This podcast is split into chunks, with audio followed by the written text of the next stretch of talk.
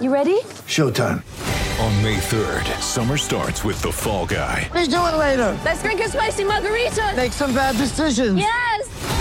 Audiences are falling in love with the most entertaining film of the year. Fall guy. Fall Guy. Fall guy. That's what the poster said. See Ryan Gosling and Emily Blunt in the movie critics say exists to make you happy. Trying to make it out? Nope. Because I don't either. It's not what I'm into right now. What are you into? Talking. Yeah.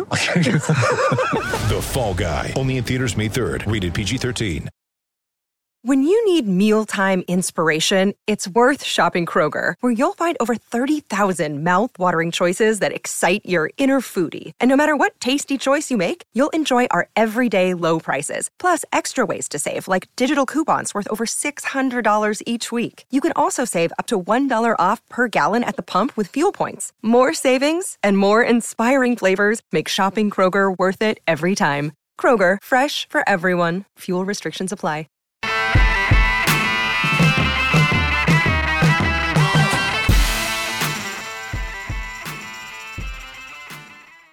What is up, everybody? Welcome to another edition of Drive for Show, DFS for Dough here on Roto Grinders. Justin Van Zuiden, aka STL Cardinals 84, here with you as usual to host the show. We've got a busy week for you. The Open Championship, fourth major of the year, should be a whole lot of fun. Uh, breaking it down here for you as we uh, get to you know an exciting event after a couple of weaker field events. Uh, we'll briefly recap the John Deere from last week, but uh, before we do that, I will introduce my two co-hosts uh, as usual. Mr. Notorious Derek Farnsworth on one side. Noto, how you doing? Yeah, doing good. Uh, last major of the year, kind of a bittersweet moment, but uh, yeah, these are going to be fun. I uh, can't wait for the show tonight, and sure a lot of you have seen Tambo's tweet. Unfortunately, not going to be with Roto Grinders anymore. So I uh, just want to say, uh, awesome working with you, Tambo, and uh, we're gonna miss you. But uh, yeah, we got TJ on board this week, so I'm excited for that too. Yeah, for sure. Uh, again, shout out to Tambo. Thanks uh, for working with us there for a year. It was a lot of fun. doing the shows with you and appreciate everything you did along the way. So we wish Tambo the best. Uh, but we've got Mr. TJ Lasig here. He's been working with us for quite a while, so not new to the DFS golf streets by any means. Uh, you might know him as, uh, if you've checked out Roto Grinders Premium, the guy tagging Cameron Tringali quite often in our lineup HQ uh, uh, value so- selections uh, that he does every week. But TJ, welcome to the show and nice to have you with us. Yeah, how's it going, guys? Good to be on the show. Shout out to to Tambo. Was doing the Monday review shows with him for the the past almost year at this point. So uh, best of luck to him and whatever's next. And yeah, I'm like the, the the rookie that gets the call up the day before the big last major of the season here. so just gonna come in, play a solid role here, and I'll let you guys carry me home.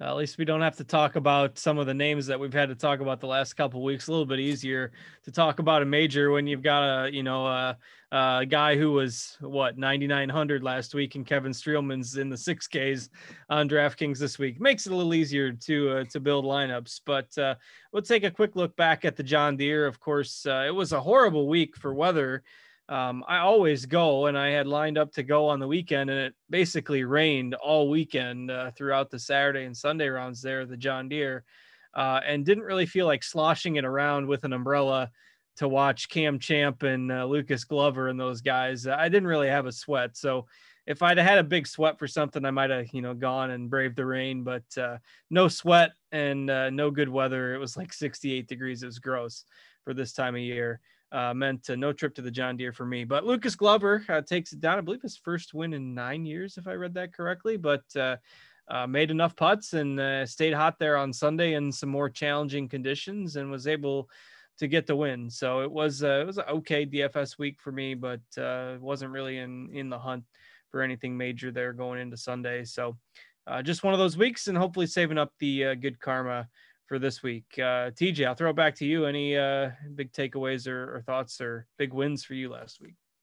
Yeah, uh, kind of an average week for me last week. I think feeling feeling the same way of you guys. Excited to get past these weaker fields. Going to be feeling a lot more comfortable about our lineups, at least the the players in the lineups, given the major. But no, no big takeaways. Good to see Glover get into the winner circle. Someone that that I've been on a bit over the course of the past year. Fortunately, not a ton last week but yeah, excited to to move on to much more exciting things with the Open Championship after a year off.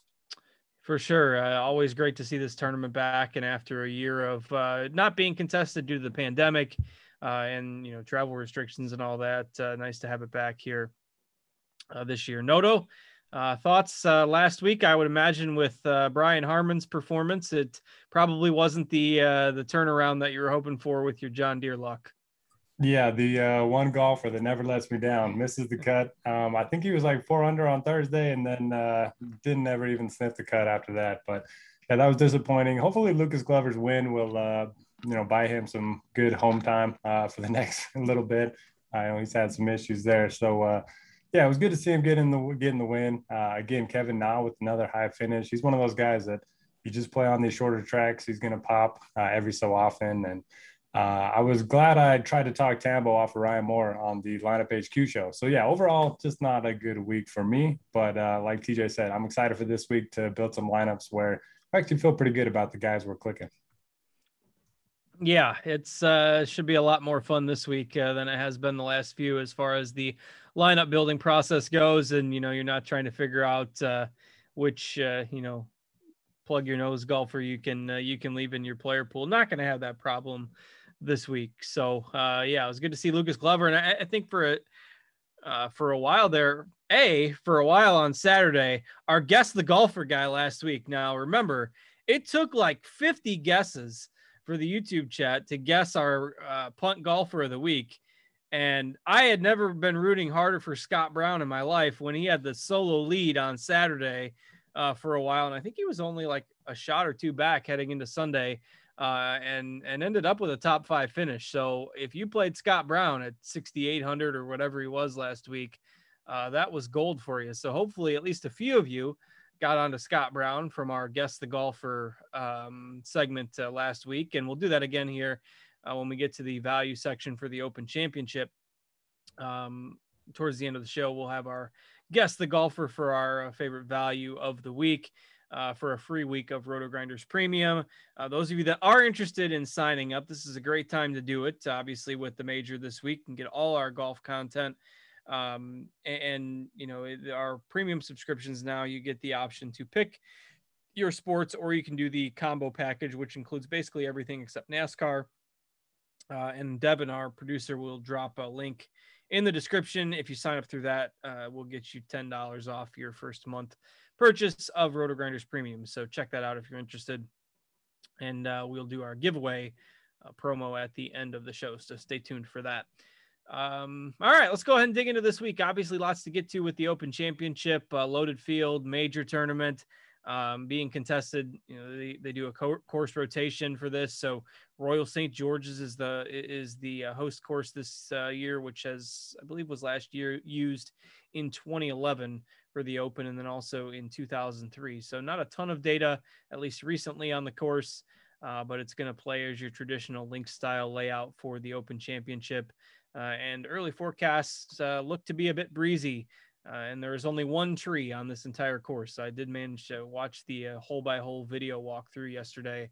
Uh, one lone tree on the course. So if it's windy, uh, this is going to present a challenge. So Noto, we usually send it to you for the course breakdown. Uh, obviously, this is a, a new test for most of us, but uh, what do we know about the course this week?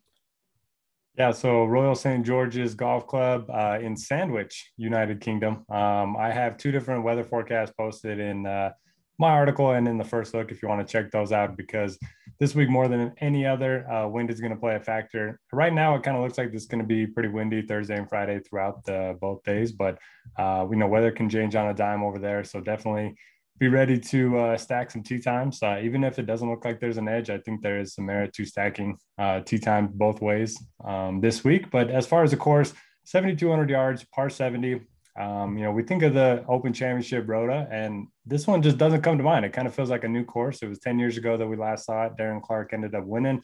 Uh, he was one of the biggest long shots that we've ever seen uh, win the Open Championship. So uh, that kind of brings a, a, bunch of stuff into play for me. Um, as far as the course, you know, the the thing that comes to mind for me is undulations. The fairways extremely hilly. Um, you're not going to have any even lies on this course. The greens a lot of bumps in them. So even if you had a lot of good shots, you're going to get a lot of bad bounces, and that's just kind of Links Golf in a nutshell. So I'm excited for it. I think you're going to have to have a lot of patience in order to contend this week. And yeah, you want to avoid these bunkers, deep pot bunkers, probably going to be, you know, at least half stroke penalty if you hit into them. And uh, the winning score, you know, it's just going to depend on the weather, but like I mentioned, it does sound like it's going to get uh, pretty gusty. So for me, I'm just looking at all around golfers, uh, guys with good short games, guys that are creative, and guys that have links and open championship experience. The good news is that since this uh, tournament starts at such a weird time in the states, uh, a if you're a if you're a night owl, it'll be great for your sleeping pattern. But since it starts like at 1 a.m. or so uh, Thursday morning in the states, if you got a guy that's you know plus eight through 10 holes and your lineup's dead by 5 a.m., you can still enter contests for the Barbasol uh, that starts at you know eight o'clock, and uh, and you can you can try to to make some money there. Um, I thought of that because somebody mentioned that they were rolling Scott Brown again in their uh, Barbasol lineup, where uh, just for uh, for the sake of of clarity, Russell Knox is the sixth most expensive golfer, and Adam Schenk is the eighth most expensive golfer, and uh, Scott Brown is eight thousand. So. Uh, if you're interested in putting together similar lineups to what you have the last few weeks, you can play some Barbasol championship uh, contests. But uh, uh, I'll probably end up throwing a lineup in there now after when I'm up early watching the uh, the Open. I'll throw a Barbasol lineup in there, but probably won't have time to uh, to talk about that here on the show. But good luck if you do happen to play some Barbasol lineups. So, uh, TJ, what are you thinking about the course this week, and how much stock are you putting into guys? You know, with a question a lot of people might ask is guys with more Open Championship experience versus guys that you know, might be playing well in the states that don't have as much open championship experience. You think of guys that are people are going to perceive as being really cheap, like maybe a Jason Kokrak or a Sam Burns or something like that. Uh, how are you balancing that? Uh, you know, weighting those factors this week. Yeah, definitely always an interesting thing to consider when it comes to the Open Championship in particular. I'm I'm definitely weighing the experience. I think it certainly matters. However, some of the the guys you just mentioned, a couple of them were in my value plays article because you're just getting such a discount on them relative to the abilities that they have as a golfer. And so I'm, I'm willing to take some chances on some of those guys that maybe don't have the open championship or links experience from the past, but we've seen them perform at all different kinds of, of courses and different field sizes, field strengths in the past. Uh, I also think, you know, in general, I tend to to look heavily towards ball strikers, but leaning more towards the the all around game and, and looking more at scrambling and around the green play than I typically do, just because especially if the wind gets crazy like we are expecting it to at different points, you're going to need to scramble at certain times. You're going to need to be able to get get those up and downs and saves par. So factoring that in a bit more than I do, but uh, when when push comes to shove, I do tend to lean towards those ball strikers when I can yeah, a lot of runoff areas around the greens here, and certainly if it's windy, you're going to want guys that can scramble and save par, um, you know, when they have to. So should be a lot of fun. Let's go ahead and start breaking it down. Noto, anything else you want to highlight from a high level before we get rolling? Uh, no, let's get into it. All right, I will uh, let uh, T. Uh, I still have the Barbasol up here. We got to get off of that. I was getting ready to go through the top options, and I see Seamus Power and Schwartzel. And Oof, uh, thank God probably... you don't have to. Yeah, you kick it to me and ask me my thoughts on Shane Powers for this week. I'm like, oh. Uh, all right, that looks a little bit better. So we've got uh, it, the pricing is always a little bit softer in majors, partly because the field is so deep, and partly because the sites generally set it up that way intentionally, just to try to make it easier. You got a lot of casual DFS players playing this week. There's nothing really else on the DFS calendar right now. I mean, baseball doesn't really start up again until Friday. Uh, NBA, you know, you got the showdown games for the finals uh, but those are you know once every two or three days. Um, you know, NHL's done, so not a whole lot of sports going on getting the attention. It's basically just golf this week, and so you will see more casual players putting in some lineups. Um, and, and, they like to make the pricing a little bit softer for the majors just generally as well. So we got Jon Rahm, clearly the uh, the most informed golfer uh, on the planet right now. I mean, he won the U.S. Open, eighth at the PGA, fifth at the Masters, top eight finishes in all three majors this year uh, pretty hard to argue against him as the top, you know, and the favorite at this point. Uh, but it is kind of shocking to see him at like seven or eight to one to win, where then you get everybody else at like the, you know, 16, 18, 20 to one range. Um, that, you know, that's, that's putting a lot of stock in in Rahm's play. Um, and you still got, you know, Rory McIlroy, Brooks Koepka, Major Brooks, uh, Dustin Johnson, and Xander Schauffele there at the five figure price tags on uh, DK. So, uh, TJ, you got to make Rahm a priority, or where are you looking in the five figures? Yeah, it's always tough in the majors, right? Obviously, all the elite golfers in the world are here, but to me, Rahm does stand head and shoulders above. I think it, it makes sense what you said about the betting markets. It's tough to bet him outright at that number relative to the other guys. But when it comes to DFS, I mean, the the guy has more top tens than anything else over the last six to 12 months and just continues to, to perform at a high level not even factoring in the the would have been second win that that he would have had if it weren't for the unfortunate COVID case. So definitely prioritizing Rahm here. I'm not looking to get crazy, crazy overweight. Uh, I mean, he's certainly going to come in high owned, but looking to to get slightly above the field on Rahm and then sprinkle in some of the other guys from there. Major Brooks is also something else that that I feel like is just a thing. It's very narrative based, and for the most part, I try to stay away from narratives, but I do think that there is something to Brooks just rising to the occasion when it comes to the majors. Xander, I think, is just a super solid play, sitting at 10K, always does well in the, the higher end fields. And then, you know, I, I want to play one of Rory or DJ, and it, it's it's crazy to think that we can get them under 10% ownership here. I'm, I'm kind of leaning Rory at this point, but curious your guys' thoughts between those two as really the only spots that you can get significant leverage at the top. Yeah, it's kind of surprising to see Rory and DJ at uh, such low projected ownership. And I guess, you know, obviously you got form questions with them compared to the others, but uh, boy, always looks a little tempting when you can get Rory and DJ at, you know, seven or 8% ownership. So, uh, Noto, what say you on these top guys? And you got any thoughts on Rory and, and DJ? I was going to say the first thing that stands out to me is the ownership of those two. Uh, usually above 10K, we see everybody in the teens at least. So, um, if that sticks, I'll definitely try to get at least some of them. Um, if you do have, you know, more than the field on DJ and Rory, then you're probably not going to be able to get 25% of Rahm and Koepka. But um, I think it makes sense to get a little bit of all of these guys uh, for all the reasons you guys mentioned. Rahm makes a lot of sense. Only six players have beat him over the last three tournaments combined, uh, which is pretty crazy.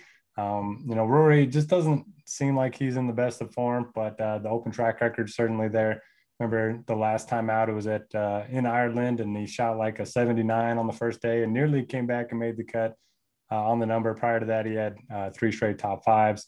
Brooks, like you guys mentioned, um, just a, a, major beast. And you know, he came out today and said he doesn't like the course. And I swear he does something every week of a major just to make himself an underdog, or you know, he's limping up the stairs, or he can't walk, or he can't read putts, and now now he doesn't like the course because uh, you know he can't see the fairway on a couple. I fully expect him at like next year's Masters or something. He's gonna roll up to the tournament in a wheelchair or something. I, I think he just likes to be the underdog and likes to have people not picking him to win. Um, but you know, I'll obviously play him.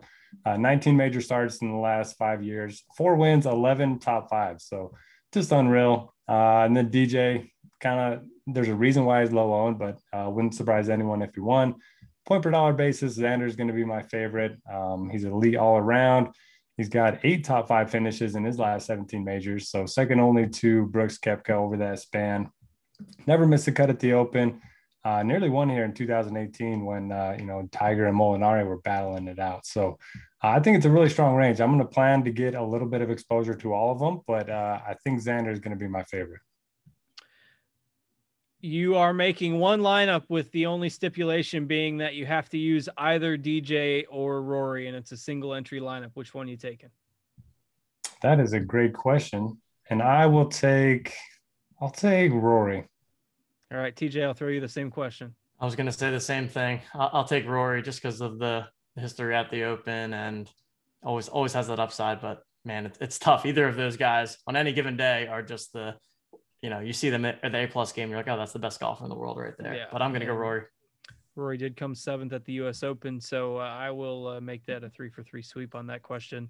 If um, Rory uh, shoots like even par on Thursday, just just bet him to win right there and then, because he's like hundred over par his first rounds of majors in the last ten years. It's crazy. Yeah, second and third rounds, he tends to be okay. That first round and sometimes that final round uh, have been uh, snake bites for him. So.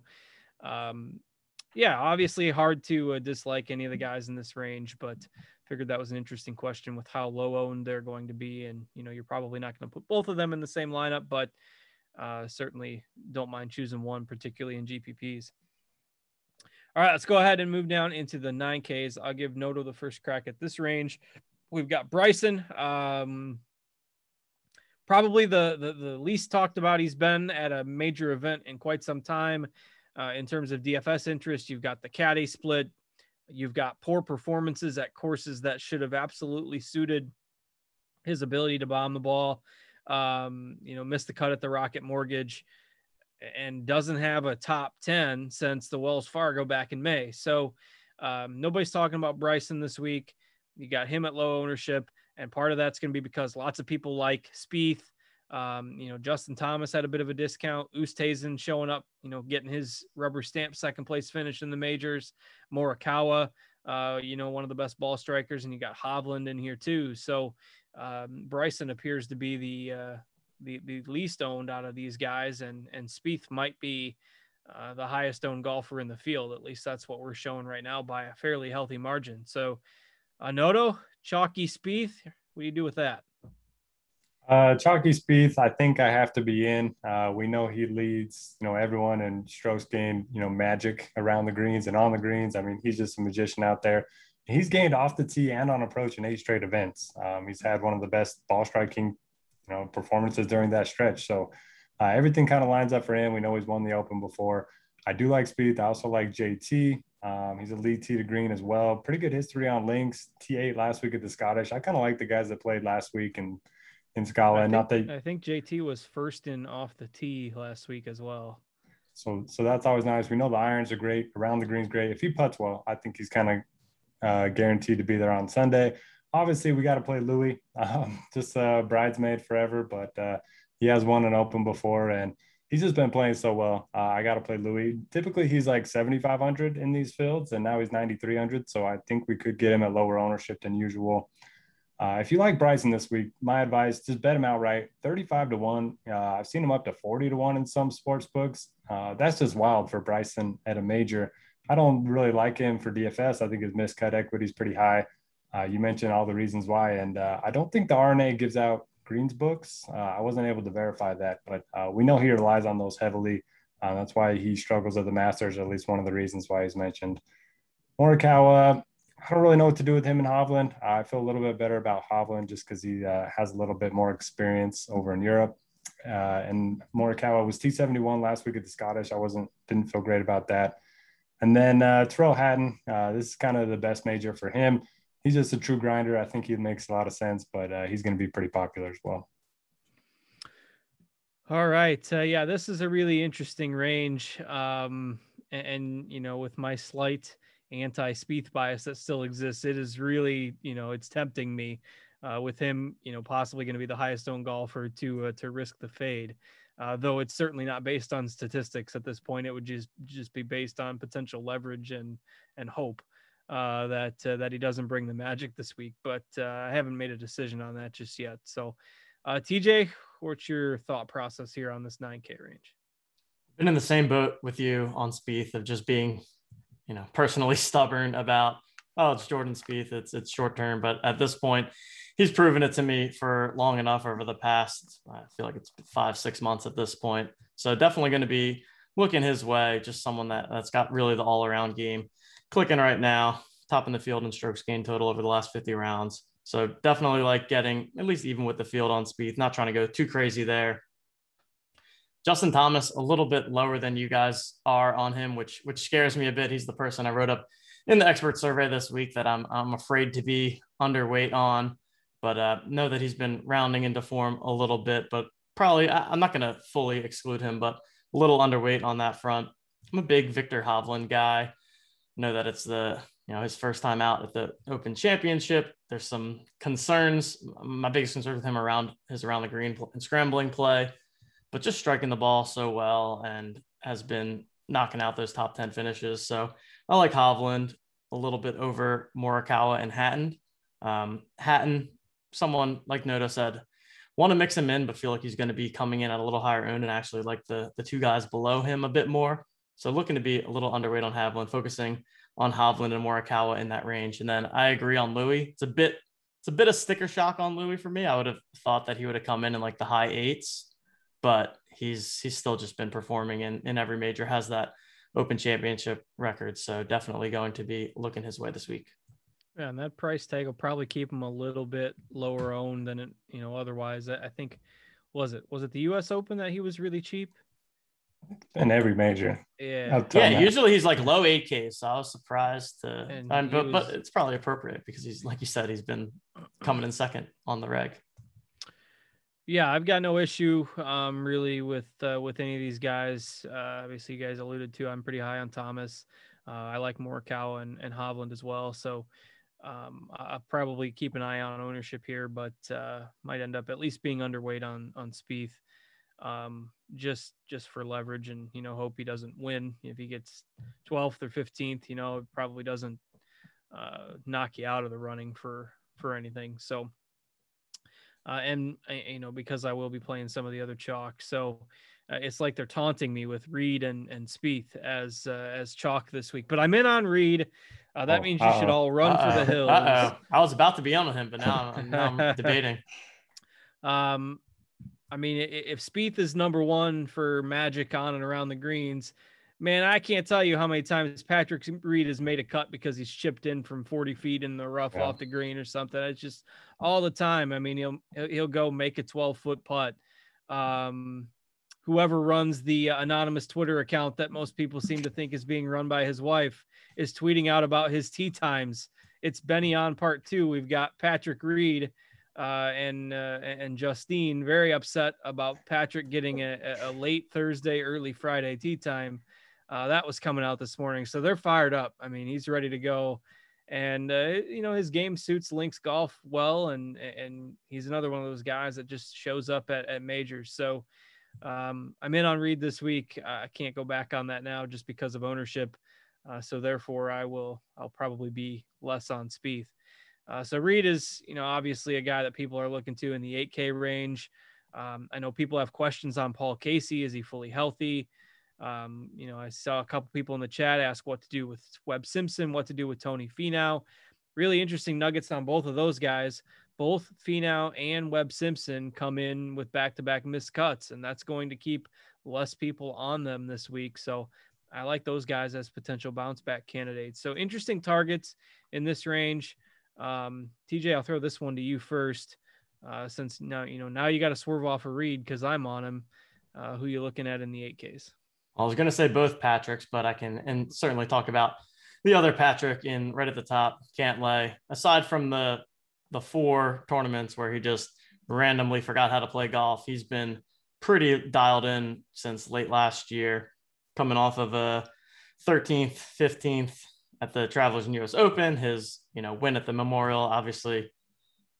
Rahm would have won that, but still nonetheless. And then 23rd at the PGA. Just been playing that all around game, gaining strokes tee to green. Also been playing well on and around the green. So Cantlay is, is probably my top overall play on the board, just given the the price and the the equity that I feel he has. Definitely going to come with some ownership, but can fit a lot of different roster constructions as your second or third guy in. So like Cantlay at the top. I do like Patrick Reed, although you know I think everyone's got to reconsider it whenever STL is in on Patrick Reed. We all know to run the other Better way. run. I think he did well. He did well the last time I played him, so maybe we've Okay. broken the curse. we've we've turned turned a new leaf here. I, I definitely like Tony Finau down at 8400. Feels feels a little bit underpriced. The narrative around Finau is always that he can't win, but at 8400, you, you don't need him to win. You just need him to to churn out those top tens as he's been able to do in majors in the past. So I'm on Finau Also, like I like Scotty Scheffler. I pretty much like Scotty Scheffler every major. feel like he just always performs in the the more difficult events, the tougher fields. Past couple majors, poured out some some top twenty, top ten finishes. So Scotty Scheffler, I think decent leverage play towards the bottom there. So those are the guys that are are sticking out to me in the 8K range. All right, Noto, what do you got? Yeah, I like both Patrick's up top, uh, Cantlay and Reed. You guys kind of mentioned uh, the reasons why we should like them this week. Cantlay just feels way too underpriced uh, to me. You take out those four miscuts, like uh, TJ was uh, mentioned. He's been one of the best golfers on tour this season. Uh, he's got two wins in his last uh, 15 starts as well. So I like him. Um, I like Finau to bounce back. Broke my heart at the U.S. Open. Couldn't believe how bad he played there. Uh, but his uh, top 10 rate in majors is pretty high, and he's been really good at the Open Championships, four straight top 30s. I do like Webb, uh, sort of a leverage play in this range. Um, you mentioned the back to back miscuts, and he's only played three times in three months. Uh, he was dealing with that neck injury, but uh, I just think he's a good fit for the course. Um, the grinder types um, tend to play well at the Open Championship. So I do like him a lot as a leverage play there. And then I really like Tommy Fleetwood. Um, my rule for him: play him in Europe and fade him in America. It's worked pretty good over the last couple years. He's had progressively better finishes each of the last four opens, uh, and he finished second in 2019. So uh, he's only got one more spot to go up, um, and naturally that's going to happen.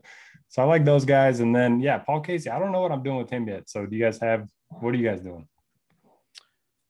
I mean, I'm worried about the health. That, that's really the only thing that uh, that would hold me back. You know, it, I can't remember if that was the U.S. Open or the Travelers. Travelers, wh- where he was. I hit the lock button. it was okay. bad. And you know, everyone thought he was going to withdraw, and we haven't seen him since in like three weeks. So. I, I don't. I mean, I don't know. There's nothing to indicate that he's not healthy, but uh, it's just it's a concern. I mean, that's the last time we saw him. So, because there's so many good golfers in this range, um, I, I just I think I'm out. But it's not because of his stats or his play. It's just uh, I'll take a risk averse approach to him. I think. TJ, you got a thought on Casey? Yeah, I think that's a valid point. Just like you said, with so many good options around him, but the numbers definitely check out. I mean, he's been striking the ball great. Putter has been the same as always when it comes to Paul Casey, but still getting those finishes in. Seventh at the U.S. Open, fourth at the PGA, 26th of the Masters, fifth of the Players. So doing well in the the high end majors slash the fifth majors in the Players. So I'm gonna have a, a little bit of Paul Casey, but not trying to get too too crazy on him. All right. Uh, anything else? Uh, we've pretty much covered up to 8,000. So, uh, good options in this range. Lots of decent contrarian options. Um, I see people are already starting to talk about the value plays. We'll get to those guys in just a bit.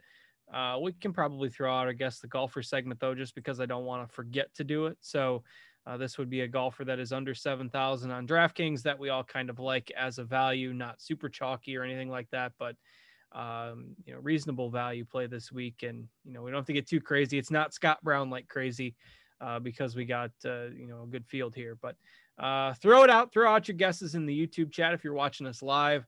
First person to get it gets a free week of uh, Roto Grinders premium access. Uh, we got quite a few people watching this week. So, um, who knows? Maybe we can throw out two if two people happen to get it in a short period of time. So throw your guesses out there. If uh, if we get a winner, uh, we will uh, announce that shortly. So while people are throwing those guesses out there, let's go ahead and move into the 7K range. Noto, I'll stick with you on this range first uh, because your boy Matt Fitzpatrick is uh, is there at 7,900. So are you on him this week? Yeah, I certainly have a type. Uh, the guys that are short off the tee, not great with the irons, and uh, elite short games. So uh, Harman and Fitzpatrick, yeah, uh, got to be on those guys. Uh, but yeah, played great uh, last week at the Scottish. Ended up losing in a playoff. Um, his record at the Open hasn't been great, but he's a much better golfer now than he ever was um, the last you know four times he's played it. So I will be on Fitz. he's going to be pretty popular. I like going back to Cam Smith. I think if he was in a little better form, he would be a lot more popular and probably more expensive. Um, last time we saw him, the iron started to heat up. We know he's pretty good in the majors. Uh, I have a Jason Day problem, so I got to play him. Uh, really good open track record. Um, the last time he played the open, I don't know if you guys rostered him that week, but uh, he had like six bogeys in a row on his back nine on Friday, missed the cut by one. Uh, was just brutal. Uh, but anyway, back to back top 15s for him. So I like Jason Day. I'll have a little bit of Sergio, and then that's pretty much it for the 75 to 8K for me. All right, uh, TJ, who are you looking at in this range?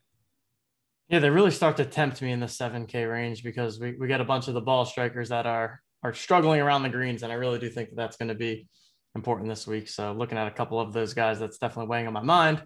I like Fitzy for the same reasons that Noto said. Think that he just sets up well for this kind of tournament, that grinder type environment. Going to be on Lowry a bit, uh, the the defending champ from the Open two years ago. Been in, in pretty good form as of late. Uh, someone that that I'm going to be mixing in for sure has just that that steady all around game that I look for in these types of tournaments. Feel the same way about Jason Day. Not looking to get crazy on him, but going to be mixing him in. And then Abraham Ancer, I, I, like him quite a bit. Have some concerns with his ability to scramble, but I, I love the upside just with the way that he's been striking the ball recently. 18th over the last 24 rounds, tee to green, fourth in strokes gain total, putting the ball well. So uh, if he can avoid any disasters around the green, I like Ancer's chances here. All right, uh, Lucas Herbert was the uh, the golfer for the guest the golfer segment, and uh, we'll see if uh, if Devin is uh, feeling generous. So Garth was the first one to guess it, but we actually had somebody ask about Lucas Herbert before we even started playing the game, which is that's premonition right there to ask about the guest the golfer guy before we even brought up the game. So shout out to uh, also great username DFS Hack um, asking about Lucas Herbert before. So we're in. Uh, I am definitely in on Lucas Herbert this week. Uh, so you can uh, uh, hit up Devin and get a free week of Roto Grinders Premium as well. Congrats. Thanks for playing, everybody. And uh, yeah, very much appreciate it. And uh, if you like the program, you're watching us live, checking us out on YouTube, be sure to hit that thumbs up button and uh, subscribe to the uh, RG channel if you haven't already. We appreciate that very much. Helps out with those YouTube algorithms and all those fun things. So, uh, all right. Uh, I was a little distracted by the game there. So, my apologies if I duplicate up on anything you guys said. Um, but yeah, I mean, guys that have some history on links that, uh, you know, maybe feel a little bit overpriced compared to others, you know, Lowry, uh, Sergio, those are guys that I like this week. And then you can even start digging into some of those names of guys that play on the European tour a little bit more um, that may not be the household names in the States. Robert MacIntyre is a good example of that. Came sixth at the Open a couple years ago. Uh, solid links player in decent form right now, too. So MacIntyre at 7,300 is one of my favorite values of the week. Um, was kind of shocked to see we've got Harris English projecting to be really, really popular. Uh, not sure if he'll end up, you know, at 15 plus percent. Um, but, uh, you know, I, I don't know. That seems a little high uh, especially with Rickie Fowler kind of, uh, you know, adding some steam there at 7,300. So that's kind of bleeding into the lower end of the 7Ks a little bit um, with MacIntyre uh, being my favorite. And then, you know, guys like Fowler and English getting some momentum. I think you guys covered the the 7,500 to 8K range pretty well. So, um, TJ, I'll throw it back to you. Uh, what are you thinking in the uh, lower end of the 7K range? I see you got a few guys tagged up here. Yeah, tagged a couple couple here. Started with Daniel Berger. Just felt like he was pretty underpriced at the seventy four hundred dollar price tag, and uh, at least looking at ownership projections as of now, doesn't seem like he's going to come in too heavily. So that's definitely someone that I'm looking to get overweight on. Someone that I would also consider for single entry, three max type tournaments. Just solid all around game, coming in, in in decent form, and just feel that the the price tag is too good to pass up there. English, as you mentioned, I, I, do really like him as a play. The form is great, coming in at you know, he's, sixth in strokes gained total over the last 24 rounds. But if he's really going to be upwards of 20%, I think that's that's pretty tough to stomach in GPPs. I think that's one of the things with these majors is there's so many good options that I'm trying not to to get too carried away on any of the lower priced chalkier guys. And then rounding things out at the bottom, I like Poulter, just again grinder type that has obviously tons of major experience. Jason Kokrak, someone who striking the ball really well, struggles around the greens, but I think he has a ton of upside if he can get the the the irons going there. And then I'll round it out with Branden Grace down low. Uh, someone that I was not expecting to be on, but as I dug in deeper, you know, seventh at the US Open, fourth at the Memorial, 38th at the PGA, has made six straight cuts and just playing some some pretty good all around golf right now. So going to be mixing him into my GPP mix as well. All right, uh, definitely some uh, good names there. Uh, Noto, you're usually a Harris English guy. Uh, at least uh, you've had some pretty good success with him in the past, uh, playing him when he's on and, and fading him when he's off. So, what do we do with him at, you know, a relatively probably the most popular player under 7,500? Yeah, my uh, strategies are conflicting here because I play English a lot, but I don't play the guy coming off the win, and uh, I don't play the cheap chalk. At least I try not to. So uh, I don't know what I'm going to do with English. I think uh, at that ownership, if it holds, I probably won't play a lot of him. If it was the U.S. Open or something stateside, I'd feel a little bit better about him. Uh, some of the guys I do like, uh, Daniel Berger. When I first ran, you know, my ratings and when I first saw the prices, I thought he was going to be the highest owned golfer in the field, and looks like he's only going to be 12 percent. So if that's the case, I'll have a bunch of him. I like Bezuidenhout quite a bit. Um, he's quietly made 20 straight cuts by my count, um, which is wild. It doesn't have a ton of high finishes during that stretch, uh, except when you know he won back to back back in the fall. But uh, he's playing some great golf. It's a shorter course. He's got an elite short game. Um, I don't mind taking you know a little bit of Molinari. Um, I know his form's been pretty wild, but if you're playing MMEs, don't mind that love the Bobby Mack call. Um, he's been playing great both uh, you know in America and over in Europe. So I'll be on him. I like Fowler, especially if it stays under you know 10%, but I do think he's getting more steam than uh, our ownership projections show right now. And then at the bottom range, so I wrote a betting trends article um, that just picked a bunch of random trends from past Open champions, and uh, Poulter was one of the four guys that uh, met all the criteria to win uh, this week. So uh, I bet him outright. I'm going to be playing some of him. I also like, uh, I'll have a little bit of Brian Harman and, uh, you know, Guido Migliozzi, five straight top 35s worldwide. Um, his numbers, TJ, if you like ball striker, his numbers on the Euro Tour are awesome. So I definitely think he's worth the shot. I like him a little bit more than Gary Higgo this week. I don't mind those guys. Uh, I think I might pivot some of my English exposure to some of those guys in that range if the ownership holds. But I do think English will dip a bit uh, with some of that steam going to guys like Fowler. Um, Alex Noren is another guy I don't mind at uh, at 7200. Um, you know, pretty good uh, links player that eh, rediscovering his form a little bit. Still not in you know tip top form uh, compared to to where maybe he was a couple years ago. But uh, this could be a place where he rediscovers a little bit of that. So that'll be another name I throw in there at uh, 7200. So are are you? Did you mention Harman? No, no. Are you in or out on Harman? Well, he's missed four straight cuts here. Uh, played awful last week, but uh, yeah, I'm off, I'm obviously in. I'm in too. Don't yeah. worry, I'm in on Harman. I'm actually surprisingly not super in on on Corey Conners. Usually, I love Corey Conners, but it just doesn't feel like the ideal setup yeah, for him. His... So I'm trying to exercise some. Uh, He's going to be hitting it over the green and back over. Just doesn't seem good. Yeah, I can see just a lot of back and forth happening. Yeah, I mean, it'd be really interesting if this was like two months ago when he was really dominating uh, relatively speaking. But uh, you know, lately he's leveled off, missed the cut at the U.S. Open. Um, came over and played the Scottish Open last week and shot a 76 in the first round, 65 in the second round. So, yeah, it just feels like there's like an 80 uh, coming from Conners, and uh, you know, I, a little too risky in this type of course for me. So, uh, also didn't mention this off the top, but if you built lineups early, or if you're, you know, uh, depending on what you know you're using to build your lineups, um, there have been a silly amount of withdrawals from this tournament. It was like when we were first putting the projections together on Monday, it was like 17 guys that had salaries on DraftKings that aren't playing. Now, DraftKings and FanDuel, obviously, they do a good job of noting who's in and who's out. Uh, but make sure you're not playing like Zach Johnson, who uh, tested positive for COVID after the John Deere. Matsuyama withdrew a couple weeks ago. He didn't make the trip. Kevin Na didn't make the trip. Um, Sungjae Im and Siwoo Kim are out to, to prep for the Olympics. Bubba uh, had a contact with COVID, so he's out. So there's just a lot of guys that aren't playing. Uh, just make sure you don't run into any of those landmines. Uh, you wouldn't want a zero, so, or maybe again, maybe you would want a zero, depending on how hard the course plays. But um, probably not going to want a zero. So, all right, uh, TJ, anything else you like above 7K before we move into the the punts? Uh, I think that that covers it off. I'll, I'll, I'll, second on the Harman. I don't think I did that, but uh, I wrote him up in the article. Just fits fits well as the grinder type course, and uh, I'm always always down to support Noto on that one.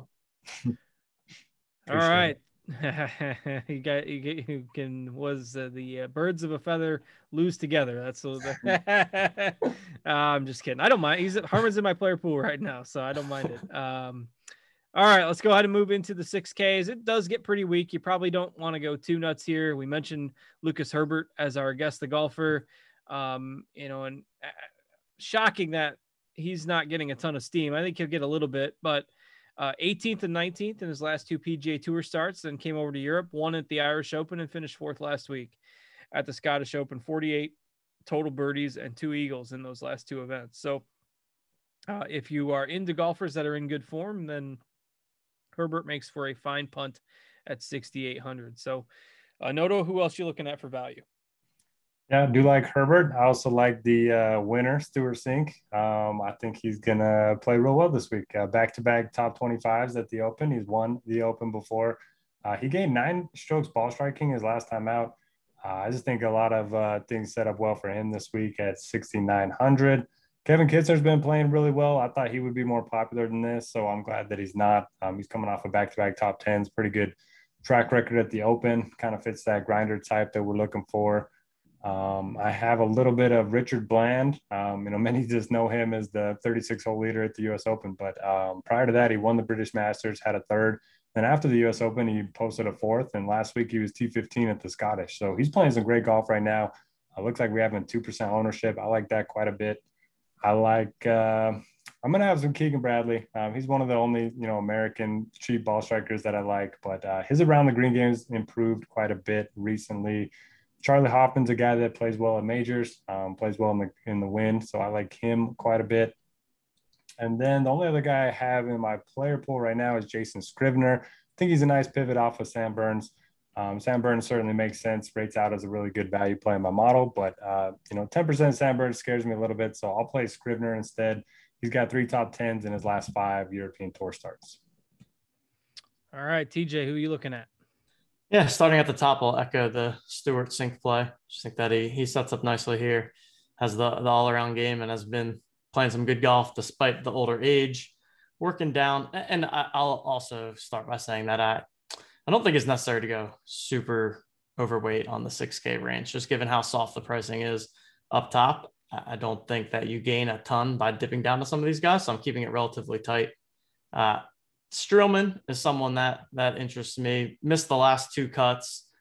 You know, the John Deere lost, I think, four strokes putting. So kind of throwing that out. But prior to that, had a, a string of top 25 or better finishes. And again, fits that all around mold type of game. So I like Streelman a bit. Keegan Bradley, I'll echo that one. Just a, a ball striker that I noticed the same thing as Noto that he's been improving the around the game, around the green game. Putting is still terrible, but that is what it is.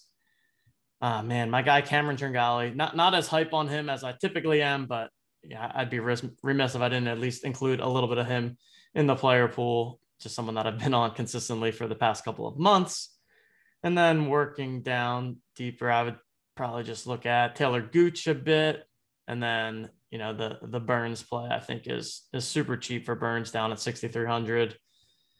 But yeah, going to come with some ownership, but think that it's definitely a, a bit of a misprice all the way down there. Yeah, it is. Uh, his game for this type of course does worry me a bit. Yeah. Um, and, and, you know, he obviously doesn't have the links experience. I'm out on Burns. I just think this is a spot where you fade the cheap chalk. He's going to probably come in over 10%.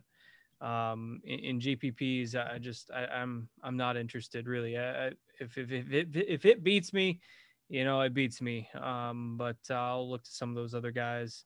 Um, you know, are you're really just looking for a made cut and somebody that doesn't implode down here. I could see Burns shooting an 80. I mean, all these guys could shoot an 80, but uh, you got guys that could be like one, two, three percent owned. Guys like Streelman, who was really popular last week, or Ryan Fox, if you want somebody that's got a little bit more experience on the European tour. Um, those are some guys that you know you could consider. Noto mentioned Scrivener, uh, who's going to be about one percent owned. So those are all guys that I think, at least in GPP builds, uh, are, are, better uh, leverage plays than than Burns. So uh, Burns will be my bold stance against the cheap chalk this week. Otherwise, I like the guys that you guys mentioned there. We're all in agreement on Herbert. Uh, we're all in agreement on Cink.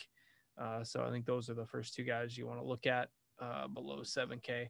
Saw a couple people in the YouTube chat ask about Lee Westwood um, and any love for Matt Wallace. So asking about some of the Euro Tour guys, um, and then Will Zalatoris as well. So um, you got any hot takes, Noto, on any of those three guys? Zalatoris, Matt Wallace, uh, Lee Westwood.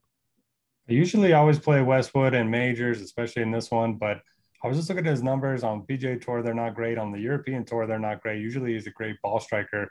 It just hasn't been the case uh, ever since he left Florida, where he had those back-to-back uh, second place finishes. So, uh, and I think he was like right near the lead at the Scottish last week. Ended up T35. So I think I'm off of him.